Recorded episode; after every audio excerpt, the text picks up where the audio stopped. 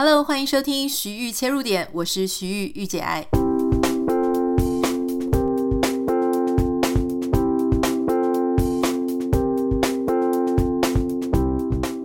Hello，欢迎你收听今天的节目。今天因为是台湾的时间，礼拜五了，所以我想要跟大家介绍一个非常好看的纪录片，也是在 Netflix 上面哈。不知道你已经看过了没？这一部这个纪录片呢，是关于。如何买进名校？当然，我不是要鼓励你去买名校，因为老实说，这个名校的费用呢极高。如果你有看这个啊、纪录片的话，你会知道那个还真不是一般人能够用的方法。这一部片的片名叫做《买进名校：美国大学舞弊风暴》。如果你还记得前一阵子的这个新闻的话，你大概知道有印象。美国有大概大约五十位左右的富商名流，甚至是好莱坞的明星，甚至有包括我非常喜欢之前非常喜欢看的一部电视剧《欲望师奶》其中的一位女主角哈，女主角之一都被起诉了。原因是因为呢，他们被指控啊，那当然这个事情也成立了哈，被指控说他们为了要让他们的孩子进美国的一流大学，包含很多的常春藤名校，或者甚至美国加州很有名的南加州大学南加大，为了要让他们的孩子进入这些学校呢，不惜就是走侧门。为什么要说走侧门而不是走后门呢？这个要攸关里面有一个非常关键的人物哈，叫做 Singer Rick Singer。他呢，这个 Rick Singer 呢，他本来的职业是在做孩子的升学顾问。也就是说，他本来是真的升学顾问。小孩子如果念高中，他们想要上大学，想要就学，不知道自己未来的方向，他们都会去找这个升学顾问来讨论哈。这个在台湾可能也有，就是一些辅导室啦，哈，或是一些呃一些升学的组织或是机构，留学或是。在地的顾问中心，那你可能就会请孩子去跟他聊一聊。那美国这边也会有这种升学顾问，本来是很正常。如果说你对升学有什么的想法，有什么的疑问，就问他。结果没有想到，这个 Rick Singer 呢，他居然也兼着做一些非法的勾当啊！他去形容说，一个大学呢，美国大学有三个门。第一个门是正门，正门是什么呢？正门就是你是靠着你的实力申请高分，然后被学校给录取，这个叫做正门。第二个门呢，叫做后门。这个后门呢，就是说，如果你家财万贯，你是非常多金的，然后你爸妈是很有名、赫赫有名的校友，或是赫赫有名的一些社会上的人士，他们捐了一大笔钱给学校。你应该有听过哈，什么谁捐了一栋大楼，或是谁捐了好几百万美金、好几十万美金给这个学校？我猜好几十万美金大概太便宜了，应该是好几百万美金哦，给这个学校做各式各样的活动。如果你的父母、啊你的家人能够帮你捐这个钱。学校有可能会再看你的履历或是你的申请书啊，再多看个两眼，也就是提高你被录取的机会。可是这个 Rick Singer 呢，他是怎么去跟这些有钱人、富商名流去说服说，你连后门都不要走，你要来走我所负责的侧门呢？因为他告诉这些名流说：“你知道吗？就算你捐了一栋楼给这个学校，因为抢着要捐楼的人很多，这个世界上有钱人很多，都不能保证你的孩子真的能够进得去。如果你的孩子就是这么差，就是他的条件呢，就是非常的呃不 competitive，就是很没有竞争力的话，那你就算捐一个楼或者捐很多钱，学校可能都还是会拒绝你。反正你心甘情愿的嘛，哈。所以呢，比较。”百分之百能够进去的，好，他是他是这样子告诉他的客户的，就是走他所谓的侧门。什么是侧门呢？如果你去看这一部啊、这个 documentary 这部纪录片的话，你就会发现，因为他自己的背景是那种呃美国高中啊，还是什么学校里面的篮球教练，所以他很了解学校里面呢有一个台湾也有类似体保生哈，资优体保生保送的这样的一个机制。所以美国因为也很重视体育，很重视这种啊、运动竞赛，所以很多人他是透过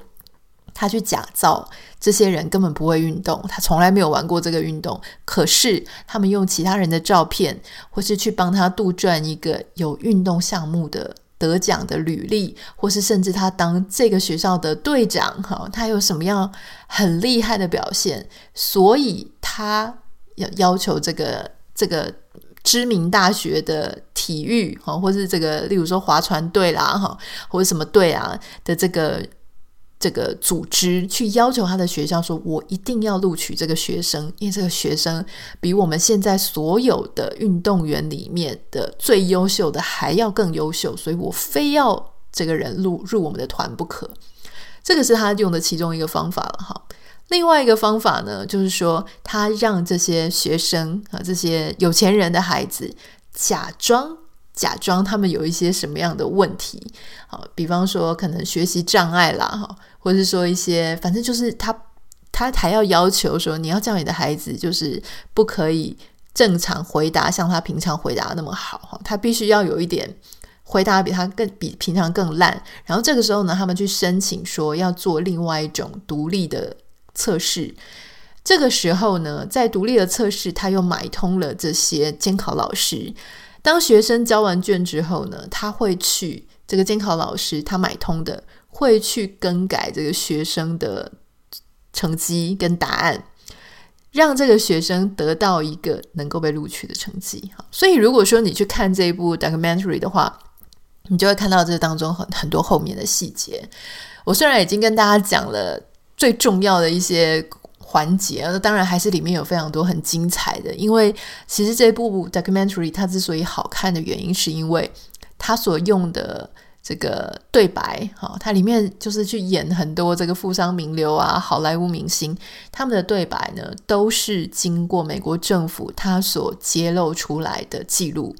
然后把它编成一组。一出剧，那当然里面会大概多加一些些台词，是让呃观众比较好了解，因为那个都是电话录音的内容嘛，哈，所以你可能如果不稍微他不稍微润饰一下，你可能会不知道前因后果，所以他把它变成一个很好理解，你就会发现说，天哪，为什么这样子的事情真的会发生？为什么美国这么知名的学校居然会容许这样的事？那透过这样子的一个纪录片，其实我今天想要跟大家来聊的事情是，我觉得这个纪录片呢，它蛮发人深省的，就是说，为什么我们常常在讲，就说啊，好像亚洲人啊、华人的父母特别重视成绩，特别需要孩子去考好学校。曾经有一个笑话是这样讲的，我要强调这个是笑话哈，不代表任何什么我个人的种族歧视，我没有。但是呢，就是我曾经听过人家讲说，因为亚洲人在西方国家通常通常啊比较起来是最安分，然后最这个不会去惹是生非啦，也不太会特别去强调自己的权益哈。我不知道这个是优点还是缺点啦。那优点当然是因为我觉得整体亚洲来说，我们很多 introvert 嘛，哈，我们的。我们习惯是中庸，我们习惯是不要跟人家争执，所以我们常常显现出来的一个面相。那甚至说，因为早期有一些移民在欧美国家呢，因为他们本来就没有被很平等的对待。那就算他自己在原本的国家表现的是很不错，可是因为你是新移民的关系，所以在这里可能没有很好的 network，或是没有很好的社会地位，所以你也不会去跟人家争取你自己的权益哈。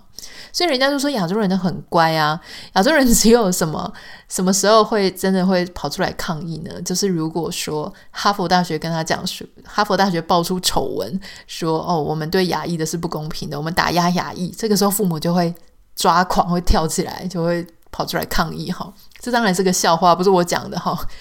我觉得我听到的时候觉得很好笑啊。他当然是去放大说亚洲家长有多在意学生呃孩子自己念什么学校，也不是只是华人哦。因为你如果有看印度片、印度电影、印度的 talk show，你就会发现其实印度也是这样子。好，那。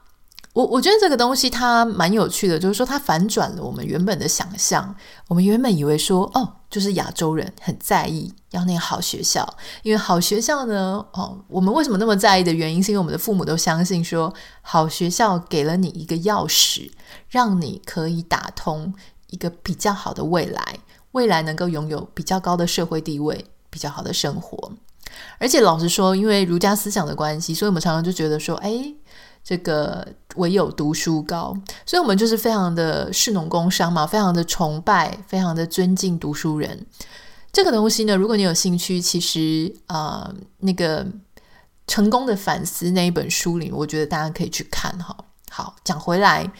就是说。为什么我说他反转了呢？因为你没有想到说，哇，原来美国的家长他也很在意，就是他的孩子有没有念到大名校哈。那在这样子的一个背景下来，你就会发现说，那教育对他们来说，好，或者对我们这些人来说，到底是什么？如果我们刚刚讲说这些名校，它对我们来说是一把钥匙，是因为我们的家长希望我们能够下一代能够过得比他们更好的生活，希望我们有一个更能够抬头挺胸的未来。那对于这一些名流、富商，或是这个好莱坞的演艺人员，这些名牌大学代表的又是什么呢？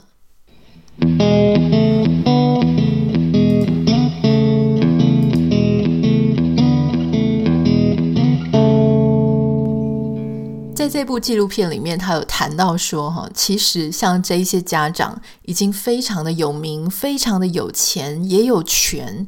可是为他们的孩子担心呢，仍然是一个很普遍的问题。而这个孩子呢，他能不能够念一个不是名校的学校？当然可以，但是父母不愿意。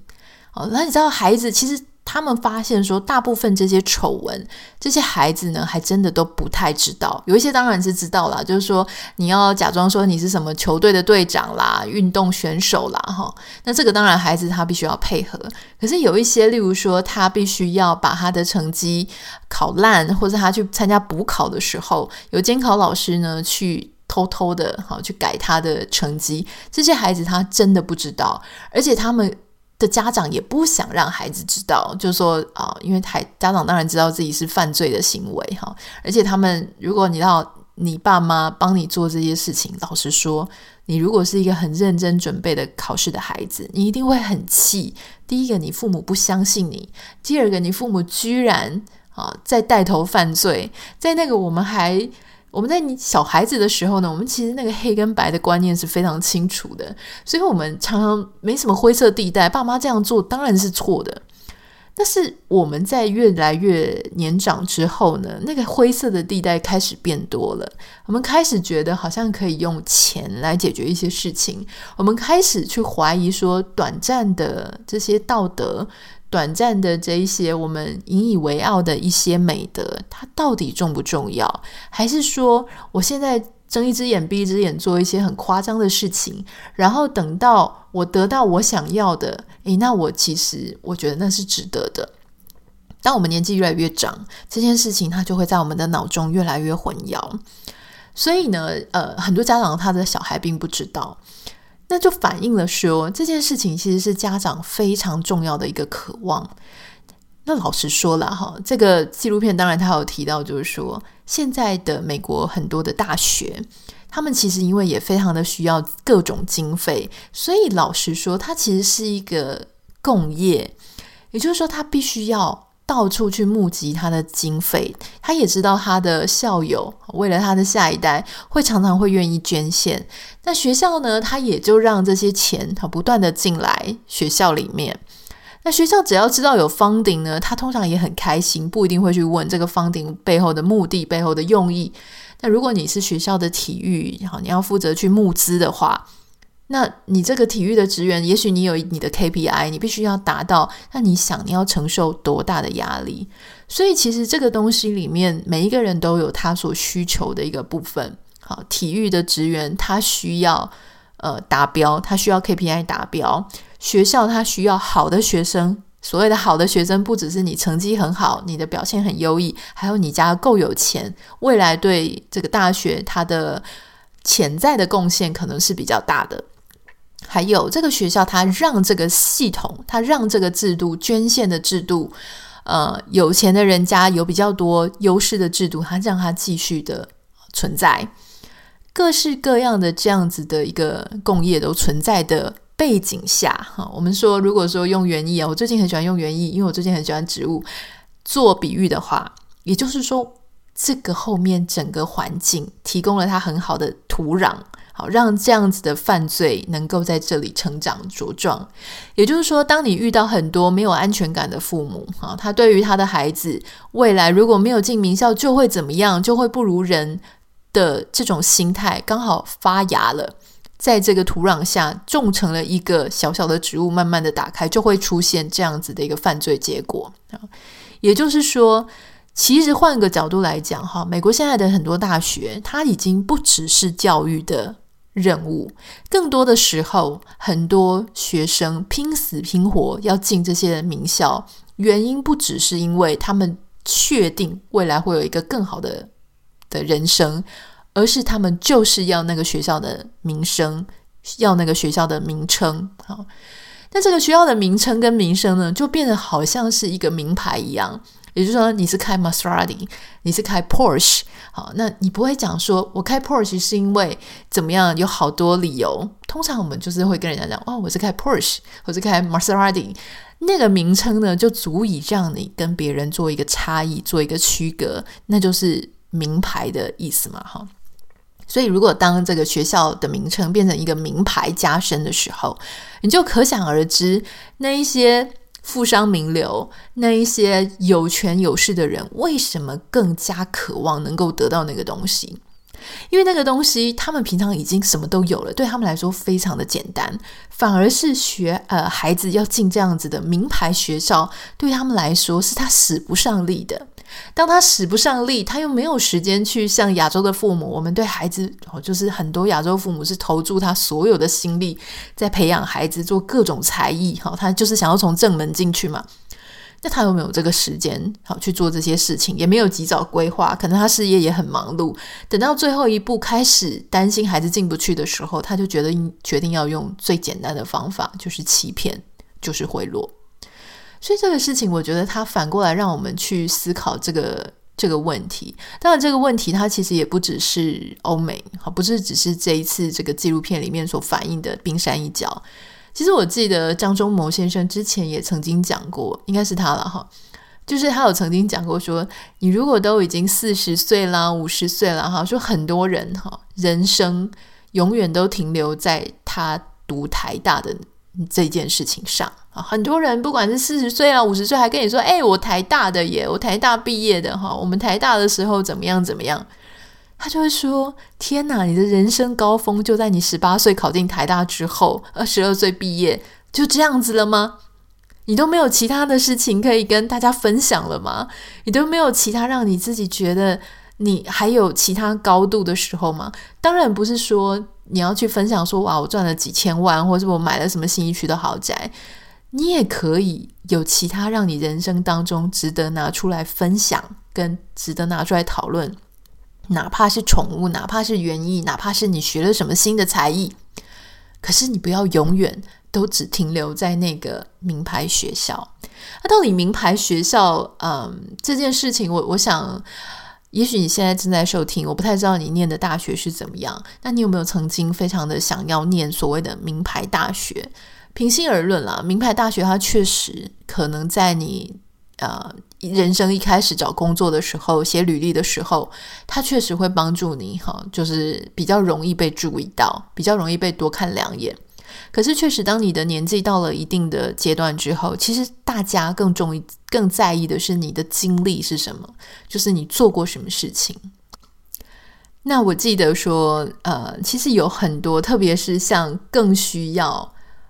靠才能决定胜负的这一些领域，例如说像设计师、艺术家、音乐家，好，或是建筑师等等的，这些真的是靠才华在拼，就是跟在跟其他人一决高下的这一些人，他们更加不会特别去强调他们是什么学校毕业的。当你看到一个设计师，他一直告诉你，哇，他是纽约好像什么哪里毕业的，他是什么芝加哥什么艺术学校毕业的。如果他一直不断的强调他是哪里毕业的，而不是跟你强调他有什么作品的时候，那表示他真的没有做什么很厉害的东西。所以今天我想要跟大家分享的就是说，也许一开始我们会觉得名牌名校加身真的是让人非常的炫目哈。我们也很难一时半刻的去逃离这样子的状况。可是我们不要忘记，就是说，一个人他做什么事情，比他穿戴什么东西更重要。今天早上呢，我在听应该是 Shelly 的。Podcast 的时候，哈，就是听一个英文的 Podcast 节目的时候，他邀请了一位作家，也许我们之后会来分享他的书，但是因为我还没有看，所以我还不能跟大家分享这个书。但是这个里面呢，这个女这个作家她是提到说，他是一位应该是印度人，然后他在讲说女性的自我觉醒。他里面提到一件事情，我觉得很有趣，也许你已经听过这样的概念哈。我想这个概念对我来说不是新的，可是我觉得他用的例子我觉得很有趣。他也是提到说，如果你是一个五十岁或是接近奔五的女生，或是奔四的女生，你为什么要一直让自己看起来像二十岁，永远停留在二十岁？好，当你一直不断的想要用很好的名牌的包包的时候，其实那个反映的一件事情，就是你有多害怕被整个社会所拒绝。它反映的是你内心的不安全感，就是你并没有真的很认可你是谁。所以，当我们不断的要去强调我们是哪一个名牌大学毕业的，我们能不能够进这个名牌大学，家长越是在意他的孩子能不能够进入这个好学校，他反映的是什么？就是他其实并没有真的这么肯定自己孩子的才华跟才能，也非常的忧虑。他对他的孩子充满了不安全感，他不太相信，就算没有进这个好的学校，他的孩子仍然能够。活出一个美好的样子，所以这个东西它其实是你知道，也许你会跟我讲说：“哎呀，你没有当过人家父母，你如果当过人家父母，你就知道说，所有的父母他都有这样子的烦恼。”我相信，如果我是父母，我一定好会比你们也许更加的夸张这样。可是我永远都会想要记得提醒我自己，就是我会很有信心，我尽量要有信心，我学着要有信心，对于我的孩子。或是对于我所深爱的人，我虽然担心，可是我另外一方面也要怀抱信心是，就算他没有很好的、很富裕的家庭，我不是这种美国这种所谓的呃富豪啦，哈，就富商，不是这样子的家庭，我可能他也不一定会念什么名牌大学，可是我仍然学习对他有信心，就是说，也许。就算是这样子，他仍然能够靠着我给他的基因，靠着我给他的身教，他仍然能够找到让他自己活得很开心、很美好，然后对社会有贡献的那个一面。所以，我想，就是这个东西是鸡生蛋，蛋生鸡啊。今天的节目希望能够提供你另外一个不同的切入点，哈，就是说，我们不要那么的怀抱着不安全感，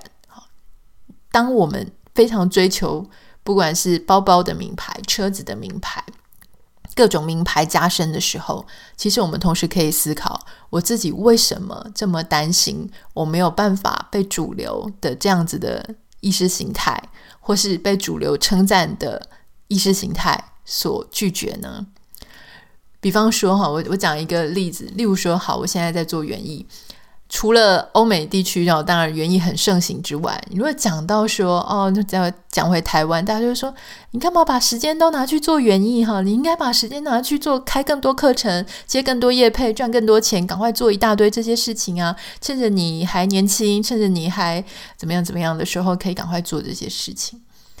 那我觉得，如果你对我有这样子的想法哈，或者是你对你身边任何一个人有这样子的 judgment。表示你并没有认可他现在在做的事情，也许会让他有自己的一番天空，对吗？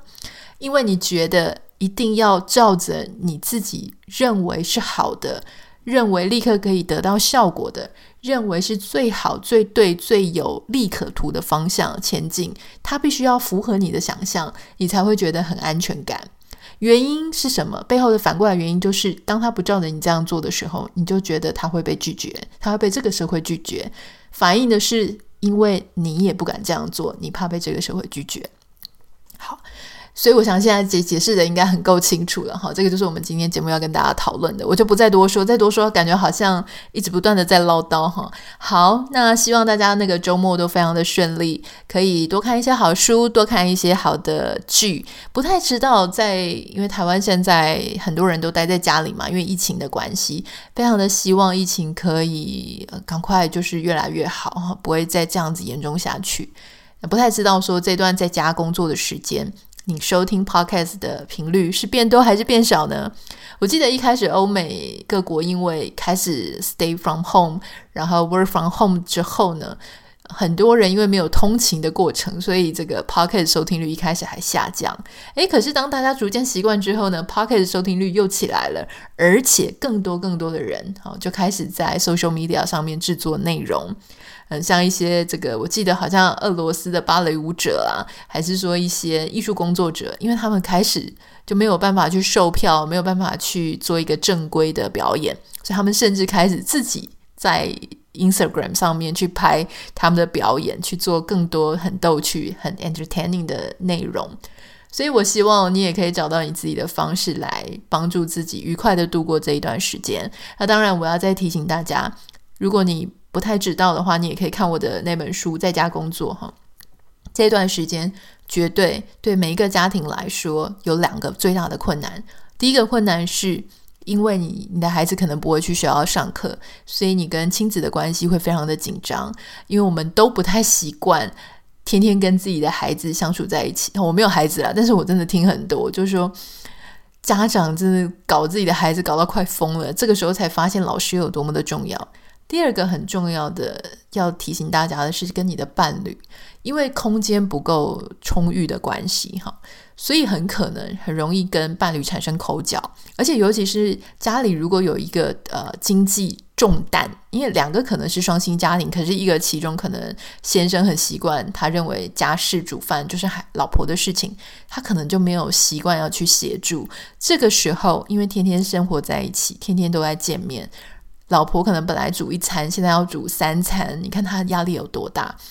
所以也很可能会产生口角。如果可以的话，尽量请你帮助你的另外一半，尽量把你不曾觉得这个是你分内的工作，或是你以前只要中午出去外面吃饭，这个事情都不是你的事。想一下，你不做，谁要做？是不是都是某一个特定的人一直在做，而你是变得很轻松？请你帮助他。好好的两个人做分工，不要把一个人累到压垮。这段时间大家都很郁闷，彼此互相体谅，我相信大家一定可以撑过去，感情就会越来越好。那就在这里先祝福大家，我们周末愉快哈。好，如果你有任何私讯或者想要跟我分享的，欢迎你可以私讯到我的 Instagram 信箱 Anita 点 Writer A N I T A 点 W I T E R，也请你帮我们在 Apple p o c k e t 上面留下五颗星给你的留言。那当然，非常重要的事情是，谢谢你帮我们分享给你的 followers 或你的朋友们，这个对我来说非常的重要。我们下次见，拜拜。